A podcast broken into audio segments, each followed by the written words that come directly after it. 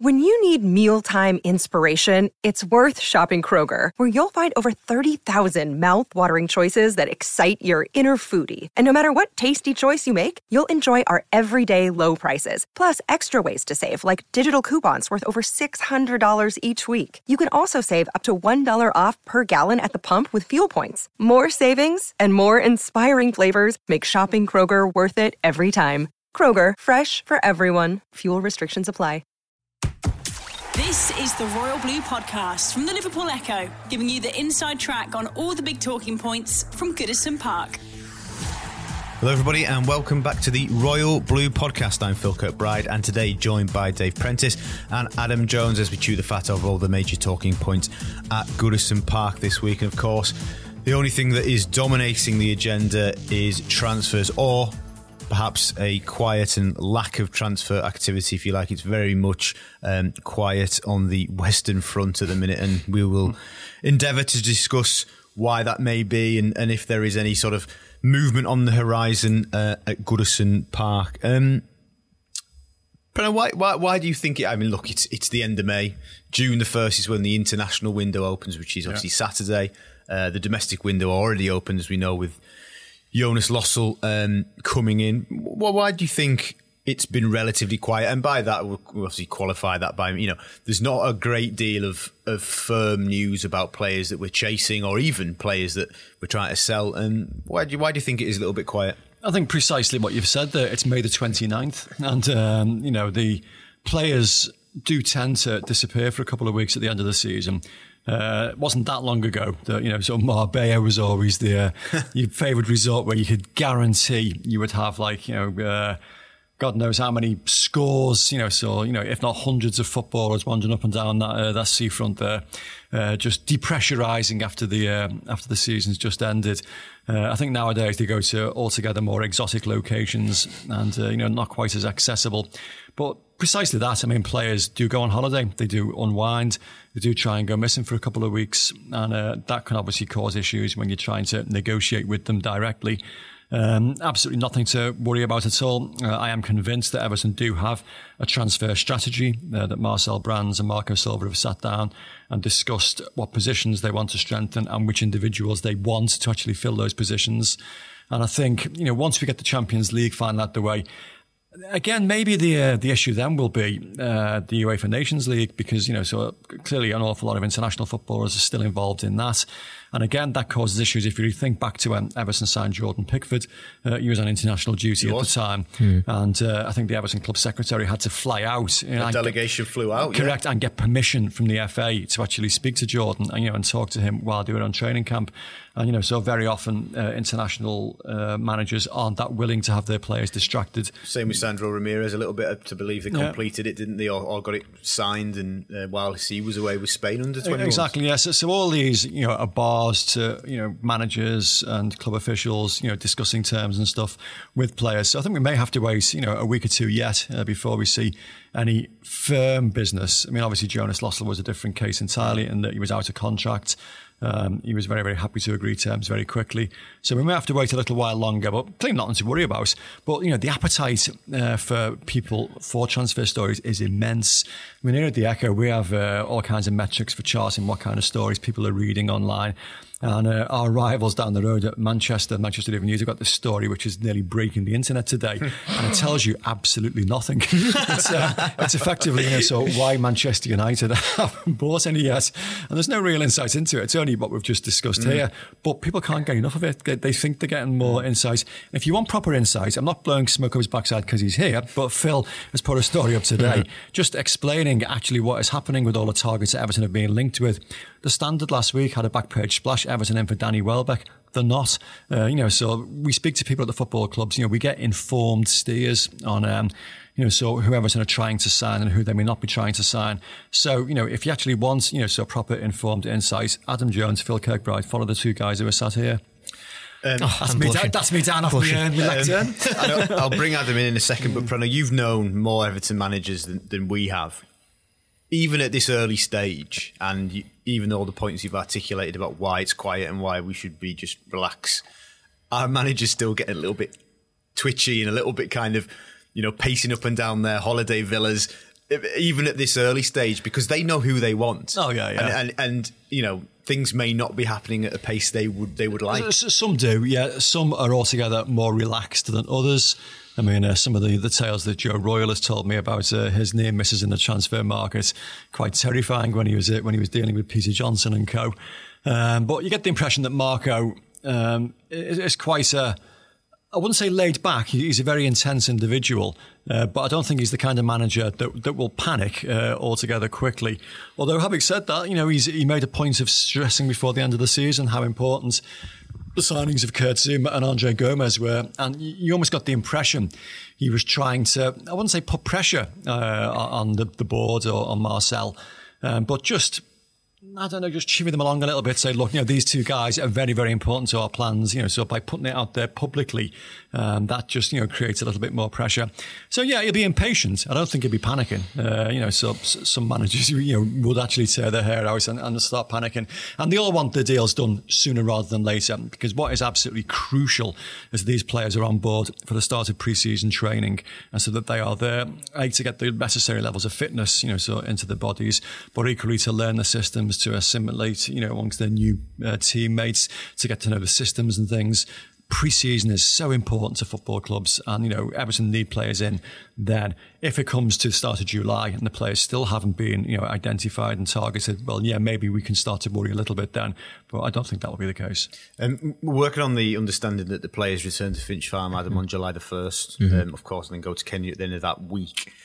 How realistic is it, do you think, that of the six or so players that Marco and Marcel are targeting, how realistic is it for for how you know how many of those players do you think Everton realistically could have brought in by that point? Because that's still a month of the window to go, isn't it? I mean, obviously we don't know yet exactly what what names are on that list, but you know you'd like to think that Silva and Brands are working under the assumption that they can get all of them done mm. by the time the preseason turns around. Because as Preno says, you know, we we got to the point last season where we were bringing in Bernard quite late, Andre Gomes, Yerry Mina, they all came in quite late, Zouma. and Zouma, of course, and like Zouma was quite a quick turnaround getting into the first team, but the rest of them it took you know a fair a fair bit of time to a get them fit and then b get them properly integrated into this team and playing at their best level. Like we didn't see Bernard's best football until probably about March, mm. something like that. Uh, I'm not sure we've seen Yerry Mina's best football yet. We've seen much football. exactly.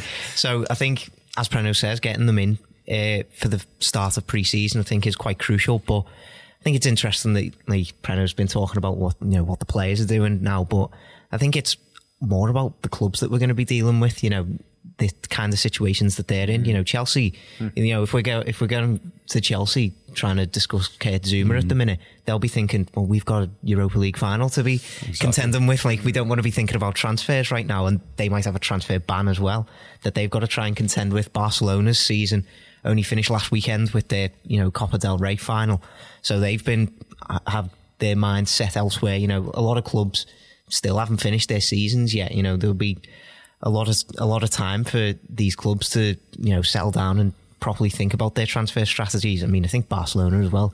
There's so much speculation over their manager's future. You know, mm. they might want to sort that out before you know getting a new man in and seeing if he can assess the squad as well. So, I don't think there's any necessary rush to get things done until pre-season starts. And I think that's if I if I was a football player's agent, I think I'd be I'd be telling me client that right now. I'd be thinking, look, you know, as long as you're there for the start of preseason, then there's there's no real rush to get these kinds of things done. So, you know, as Preno says, if it gets towards you know first week of July and beyond, then that's when I'd be getting a little bit more concerned that the signings haven't been made. But you know, especially with how quickly Lössl was brought in, I'm confident that we'll have a couple of signings through the door by then. I was going to say, I think Lössl actually breaks the mould, doesn't he? Because I was just trying to think then how many players have Everton actually physically signed in May. Mm. And um, I don't know whether Alec Cleland, I think, is about the only one I can think of that rings a bell. I have to go that far double back. uh, double check, sorry, and I know that I'm sure people listening to the podcast will know instantly, but Stekelenburg, ironically, in a goalkeeper as a nominal right. fee free agent, was brought in very early under the Koeman reign, and he yeah. was actually the first signing, and the next signing didn't arrive until start of August, I think, which was yeah. which was Idrissa Gueye. Mm. So there was a huge gap because I think Stekelenburg had, had come in um, very early. Preno, um, and, and, as you say, you know, Marco isn't the type of pan- to panic, and, and and you know, I believe he's certainly preaching patience at the minute, but. For him and Marcel, I suppose, and, and certainly Marco has been on record as describing this summer window as very important to the football club. So, in terms of he would have reason to be a little bit twitchy, even at this early stage, if you understand, you understand what I mean, because yeah. he knows that the importance of, of where we are. And you mentioned it, him saying that Zouma and Gomes are important for keeping the team at the level they are now. So he, you know, he he, he understands the acute kind of how it, the balance on this is very, very fine and, and could tip one way or the other, couldn't it? It's it's a very very important window. Yeah, I mean, uh, Everton finished the season with a lot of momentum.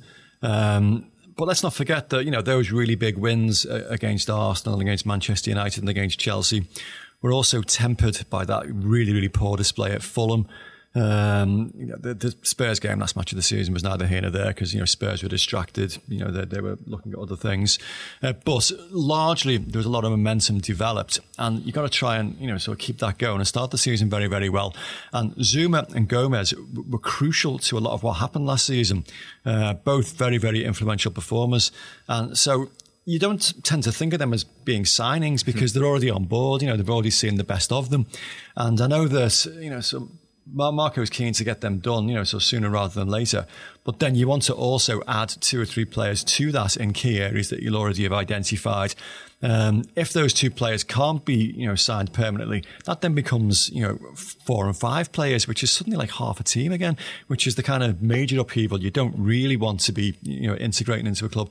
So, you know, first things first, those two players are absolutely crucial. And I think, you know, the sooner you can get, you know, negotiations started for those, the better. I mean, I did ask Marco this himself, and Adam, you, you might be able to offer an opinion on this.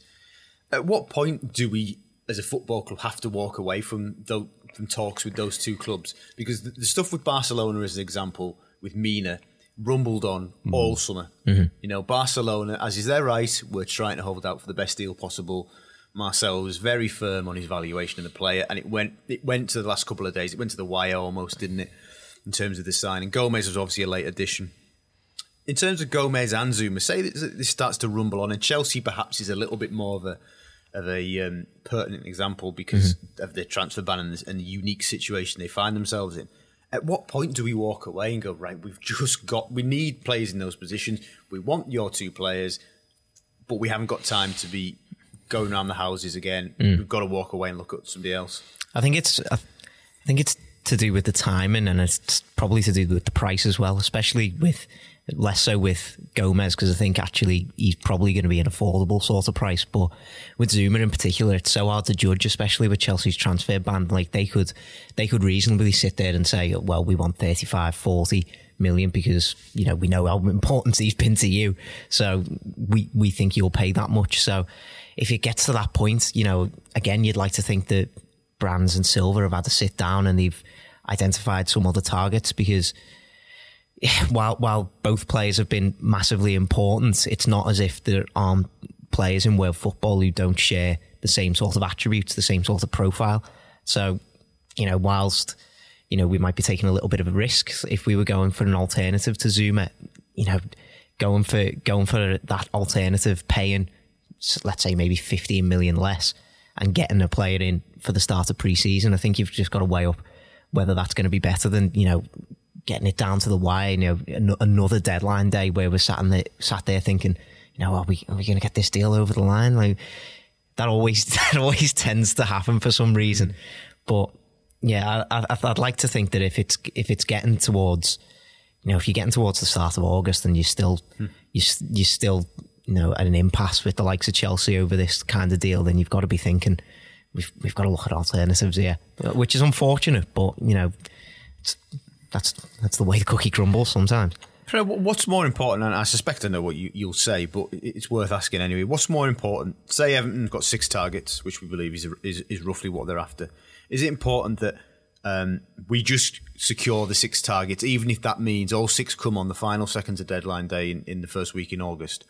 Or is it more important that we get half the first choice targets in um, and the other three are plan B, but they come in much earlier and they're in early at pre-season. Oh wow, it's, it's a tough old question. Um, I, I, suspect knowing Marcel and Marco as we do, that they would want to hold out for the actual correct individuals that fit the bill perfectly. If they can't get them this window, fine, you know, so they wait until they can get people of absolute quality rather than, you know, so going for a plan B.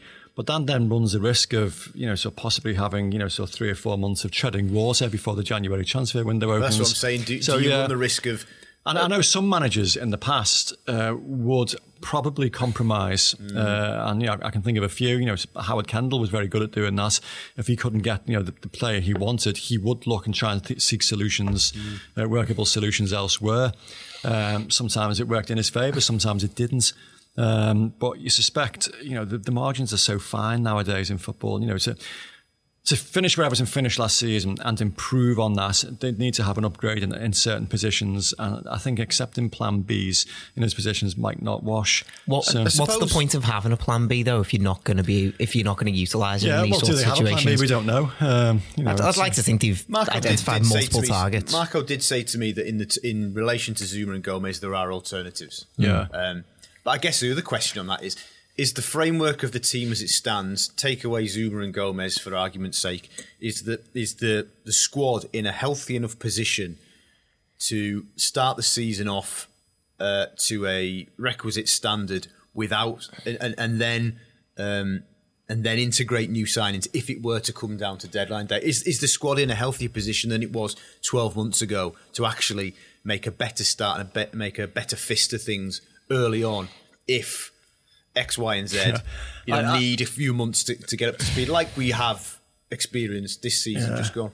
Well, uh, yeah, I don't think it is. I mean, certainly not well, I think. It, I think it is midfield well, without Andre Gomes. Well, Morgan Schneiderlin stepped in there for exactly, the last yeah, few games last season. Would you be happy starting the season with Schneiderlin and Davies I and suppose, Gueye? I suppose that, I'm yeah. obviously saying with the knowledge that well, not necessarily Gomes because he would be ready, but say we couldn't get Gomes, but he's the plan B for Gomes was in the building but not fit to play. Oh, right, somewhere, yeah. yeah, possibly. I, would be, yeah. I'd be fine. I think we're definitely better than we were 12 months ago because, you know, we we hadn't really played any games with Richarlison in the first team yet. We hadn't. Digne we, didn't start the yeah, season. Digne didn't start the season. Uh, Bernard, obviously, as I've already yeah. said, wasn't fit. So we've already integrated th- those players in. I think we've had young players who've come off leaps and bounds over the course of last season. You know, we've got Michael Keane in a much more confident state.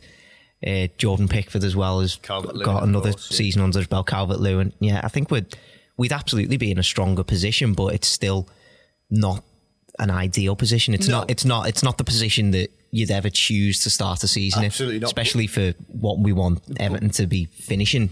No, absolutely yeah. not. But, but, you're you're agreeing, or, or, or you would say that the squad is better equipped to to deal with this with the same situation this summer that happened 12 months ago when there was an influx of players late on and not all of them were ready to play if if it were to come to if it were to come to that i think yeah. yes yeah. as it stands yeah the squad is yeah. just about stronger yeah say maybe centre backs were maybe not as strong. Course, yeah. But apart from that, yeah, I, th- I think what's also massively important is uh, the hand that gets dealt to you when the Premier League fixtures come out. Um, it's only was it 13, June the 13th, it's only a fortnight away. And, you know, if you get, and you can't predict, you can't say, well, that's an easy start, that's a difficult start. We, we always seem to get drawn away to a promoted club first yeah, game of the season. Which is always, always difficult. But if you can get like, you know, the first four or five fixtures and avoid Manchester City and Liverpool and, you know, so teams that you're going to really have to be on your A game to get anything from, um, you can possibly get by, you know, so with, you know, plan Bs, if you like, or, you know, that the actual targets that you want on board. But, you know, if the fixture does del- del- deal you a tricky hand, which it has done in recent seasons, as poor old Ronald Koeman found out. And uh, as, was, as, was, brought up in a conversation I had with him uh, last week, and you'll be able to read that on Monday. Um, yes, indeed, it does. It does make it altogether more difficult. Yeah, indeed. Um, if I reminded you both that the first signing of last summer was not through the door until July the twenty fourth. Was it really? Mm-hmm. Does that does yeah. that surprise you? Concern you? no, because I remember sat here on this podcast and uh, like guests that we had at the time were saying, "Oh, it's it's a disgrace that we haven't brought in enough signings yet," and I was vehemently saying it doesn't matter as long as the right players come yeah. in. Then it doesn't matter about the timing, and I still do kind of agree with that. Like, you know, if even if it's not number one target, if it's maybe Plan B, Plan C, as long as they're the right player, the right profile, the right fit for this squad, I'm not overly concerned about the timing of it. Like as as long as long as they are through the door, then that's fine. But like I would much prefer them to be earlier this time if it was mm. if it was at all possible. You know, to to be able to get them uh, involved in like you know this preseason trip to Kenya and wherever the club else else are going to be going. You know, be much better to get them integrated earlier because it's only going to benefit us when we you know when we're heading into the crucial months of the season. You know, like your December's, January's when things are really kicking into high gear. You know, mm. you want you want to have had a full preseason behind. You know, like let's let's hope the likes of Andre Gomes, if he's going to come in, you know, having a full preseason behind him would be, I think, absolutely crucial when we get to the, uh, that stage. As you mentioned as well, I mean, that, I didn't realise it was quite as late as that July 24th. Mm. But as a result, I mean, Lucas Digne has been a success all season, but we didn't see him for the first three or four games. I mean, Leighton Baines started the season. Um, Bernard and Andre Gomes were slow burners. We didn't see them really hit their peak until you know till Christmas time, I suppose. We didn't actually see them introduced, you know, till till October, yeah. was it mm-hmm. September, October. Uh, Yerry Mina, as you mentioned, you know, we didn't really see much of him at all. Um, I think his debut was down at Chelsea, wasn't it? Which was like quite late November, in the season. Yeah. So, yeah, you know, you run the risk of not seeing these players at their best until the season is well, you know, underway. And if you look at Everton's season last season, okay, you know, the, where they finished the season and the momentum they achieved at the end was good, but some of the points that were lost early in the season, especially at Goodison. West Ham still oh, rankles. Huddersfield. You know. Huddersfield, yeah. yeah. So some of those results at Goodison and with the players on board earlier, you know, if for argument's sake Bernard and Gomes are both to being, you know, flying by that stage, you know, would they have been different results? Quite possibly. And they make a difference in the end. You know, you mm. could have been looking at Europa League football next season rather than, you know, sort of just missing out. Difficult to say. I think what's interesting though is that, you know, last last summer you know, obviously we brought in Brands and so they were both working together from the start of June onwards when, you know, Silva yeah, first joined exactly, the club. Yeah, yeah. But this time they've had a whole year behind them Very to be able point, to identify what areas of the squad that need improving. You know, Silva has been telling us for months and months that he's been sat down with Brands, you know, throughout this season discussing who think, the possible transfer targets are going to be. I think December they uh, identified positions, and I think it was in January, February time that it was players really. Exactly. So they've they've had so much more time to be able to prepare for this. I I, I can only hope that the, that means it's going to be a little bit acting a little bit quicker this summer mm. because of that. Yes, interesting, and we shall see. Watch the space on all of that. Um, obviously, we were trying to bring bring some clarity to the swathe of rumours that fill your uh, screens and phones. Um, Welbeck, we don't believe is uh, a target. Uh, a bit of a red herring, I think that one in, in, in certain reports. Any disappointment if if Welbeck, as we believe, is not on uh, any transfer list? No, not whatsoever. No. no, he's never available consistently enough. You know, it's it's taken a bit of a punt. He has been a very very good player. Yes, um, but he's just consistently unavailable. Mm, okay. um, so it's a shame for him because yeah. you know I do like him as a player when he's yeah. on the pitch, but you know for the amount of wages that he was that would command. Be one of the crucial. His age and his, his wage that would yeah. be the issue. yeah, that we we can't afford to be taking players like that on mm. at this stage of the yeah. club's development. We, have done that in the past. I mean, David Moyes had to do that, yeah, because of the club's financial position. Where the number of players, Louis Saha was one that I think he got paid on a pay as he was a pay as you play, wasn't he? Yeah. yeah. because of his fitness record, and ultimately proved a very good signing. You know, for the time he was at the club, his fitness record ended off quite good as yeah. well.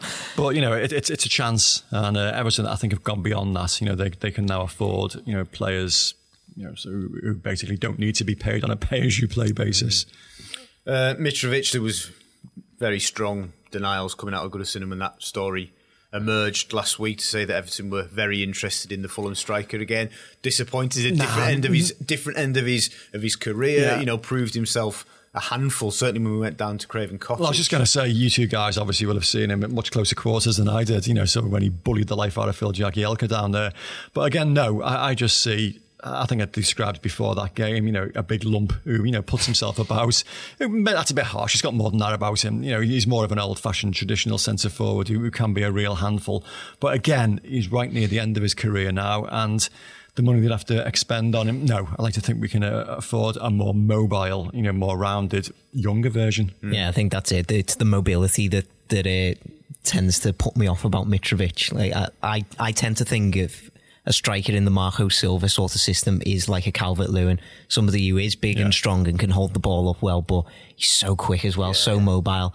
Uh, as Silva keeps saying, he's able to play across that front three if, if needs be.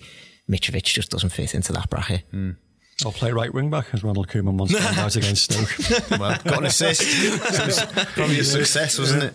Um, what do we make of of, of and it, seem, it seems eminently sensible that uh, we understand that that um, Everton are looking for a winger, but who is left-footed, um, with the idea that actually he would probably play on the right more than the left at this stage, but a left-footed winger seems to be something that we need to address the balance, as Marco alluded to recently.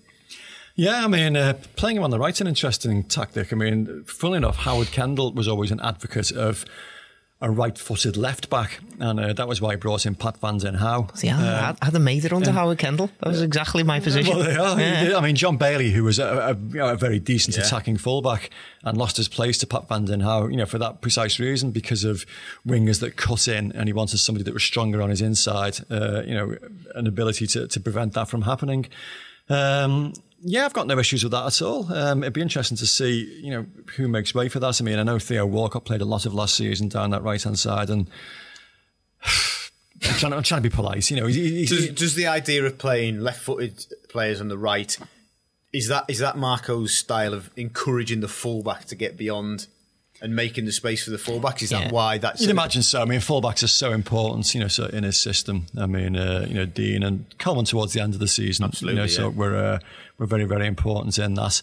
Um, it's a very, very fluid system, you know, so that he uses, uh, the players have got to be mobile basically and be able mm. to cut across. The interesting one though is that if that is the case and they are targeting somebody for that position, what does that do for Ademola Lookman's future? Um, I mean, I know he's two footed effectively. You, you, you, can use yeah. both feet, you know, so equally well. Uh, but he's just being left out of the England under 21 squad, you know, for the summer tournament. Um, he didn't really figure much towards the end of the season at Everton. And if they are also identifying a player to play in that role, does this indicate the end for Lookman? It was interesting, though, that there, was a couple of reports in the Nationals, wasn't there, recently saying that he, he is now up for sale. The feedback I got was perhaps not quite as cut and dry as that, but yeah. it certainly wasn't knocked down as in as it had been earlier in the season, and certainly wasn't knocked down as it was last summer. Sure. Um, so interesting to watch. Well, well, every, every, time Marco is being asked about it, he does come out consistently with the same reply that you know he is governed by what he sees on the training pitch, mm. and some days he sees Lookman absolutely tear the place apart and think, "Wow, now is his time." But then the following day, you know, so he goes back into his shell again. So. You know, the lad's got to show consistency, I suppose, you know, so to get that opportunity the Royal Blue podcast from the Liverpool Echo. Okay, uh, before we finish, just slightly moving away from transfers. Um, the final, third and final of the promoted teams was confirmed this week. Who Everton will be playing next season? Aston Villa booking their place back in the Premier League with a win over Derby County at Wembley, joining Sheffield United and Norwich. Um, are we pleased at that trio?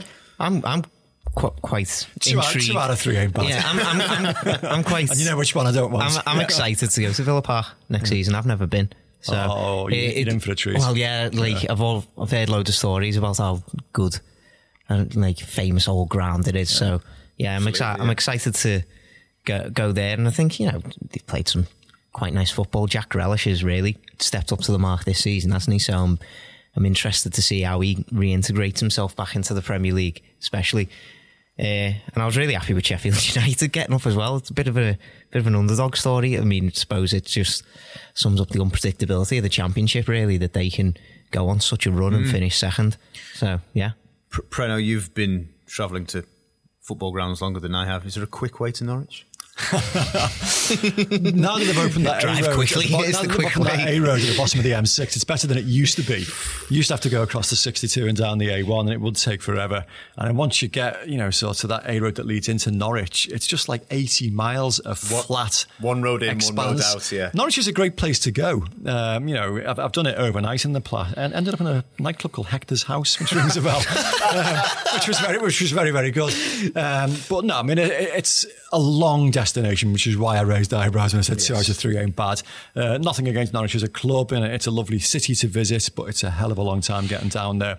Sheffield United, Bramall Lane's not exactly you know sort of the most character-filled ground in the world, but again, going over Snake Pass, uh, yeah. there's a big reservoir just before you get to Sheffield. and there's a cracking little pub directly opposite it. If you fancy a, a post-match pint on the way home, um, I feel, you always trust Brennan to help the pubs, can't you? Well, I feel now that we're duty bound to check out uh, Hector's house. the trip to Carrow Road But then the, the pièce de résistance is Villa Park, undoubtedly. Yeah. And it's uh, it's not quite the same because that Edwardian facade they had, which basically was so attractive and which gave it such character and such history, and some bright spark thought it was a great idea to replace that with a modern glass-fronted, you know, sort of appendage, and it, it doesn't work. You know, it's it, it does definitely demean the stadium because it just had such bit like Ibrox, it had such character yeah. and you know such, such history about him. But once you get inside the stadium, the old Archibald Leitch crisscross is still there. It's, it's still it still feels like a proper old stadium. And Evertonians of my vintage, I'm afraid to say, you know, do have great memories of so many FA Cup semi-finals down there, uh, a League Cup semi-final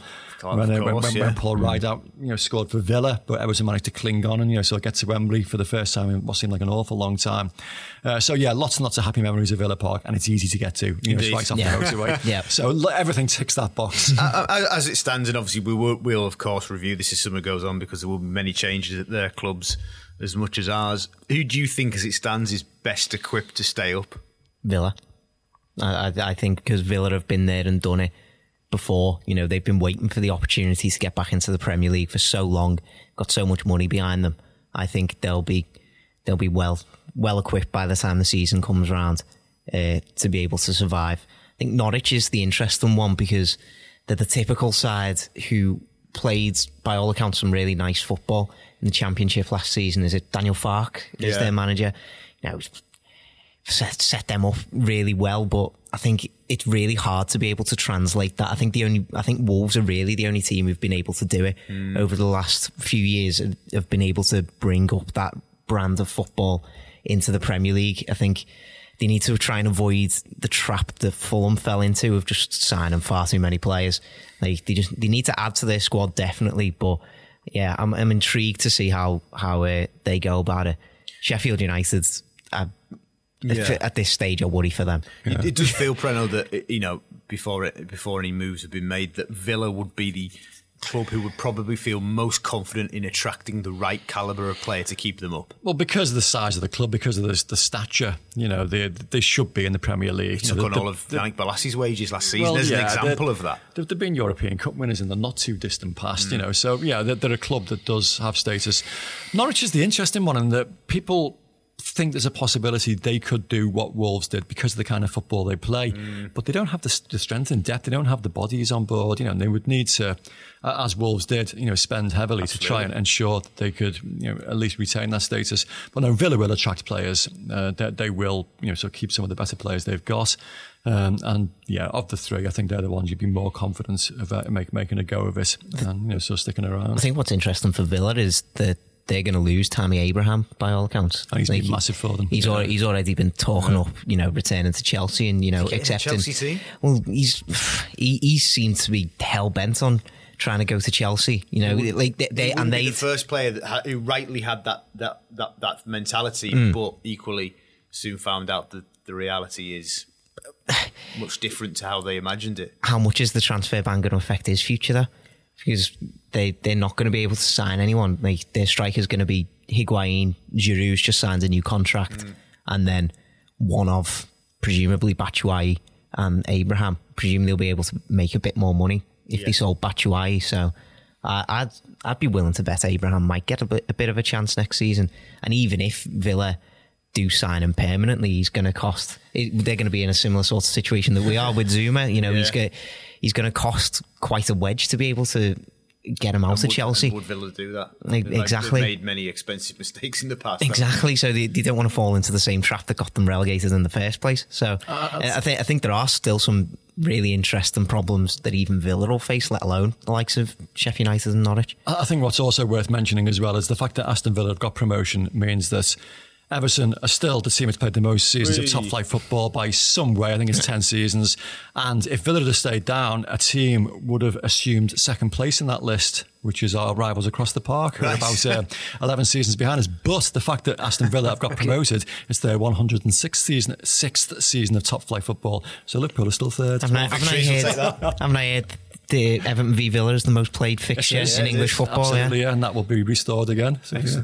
Well, nice. we look we look forward to uh, a return to Villa Park, perhaps less so the journey to Norwich, but nevertheless, uh, welcome back to the Premier League uh, to everyone. Um, thank you very much for listening. Um, all quiet on the Western Front, but we managed to fill the silence with some interesting and uh, insightful transfer chat, chat, and I hope you enjoyed it. Remember, you can subscribe, rate, and review us on iTunes and the Acast app, so please do so. You have been listening to the Royal Blue Podcast. You've been listening to the Royal Blue podcast from the Liverpool Echo.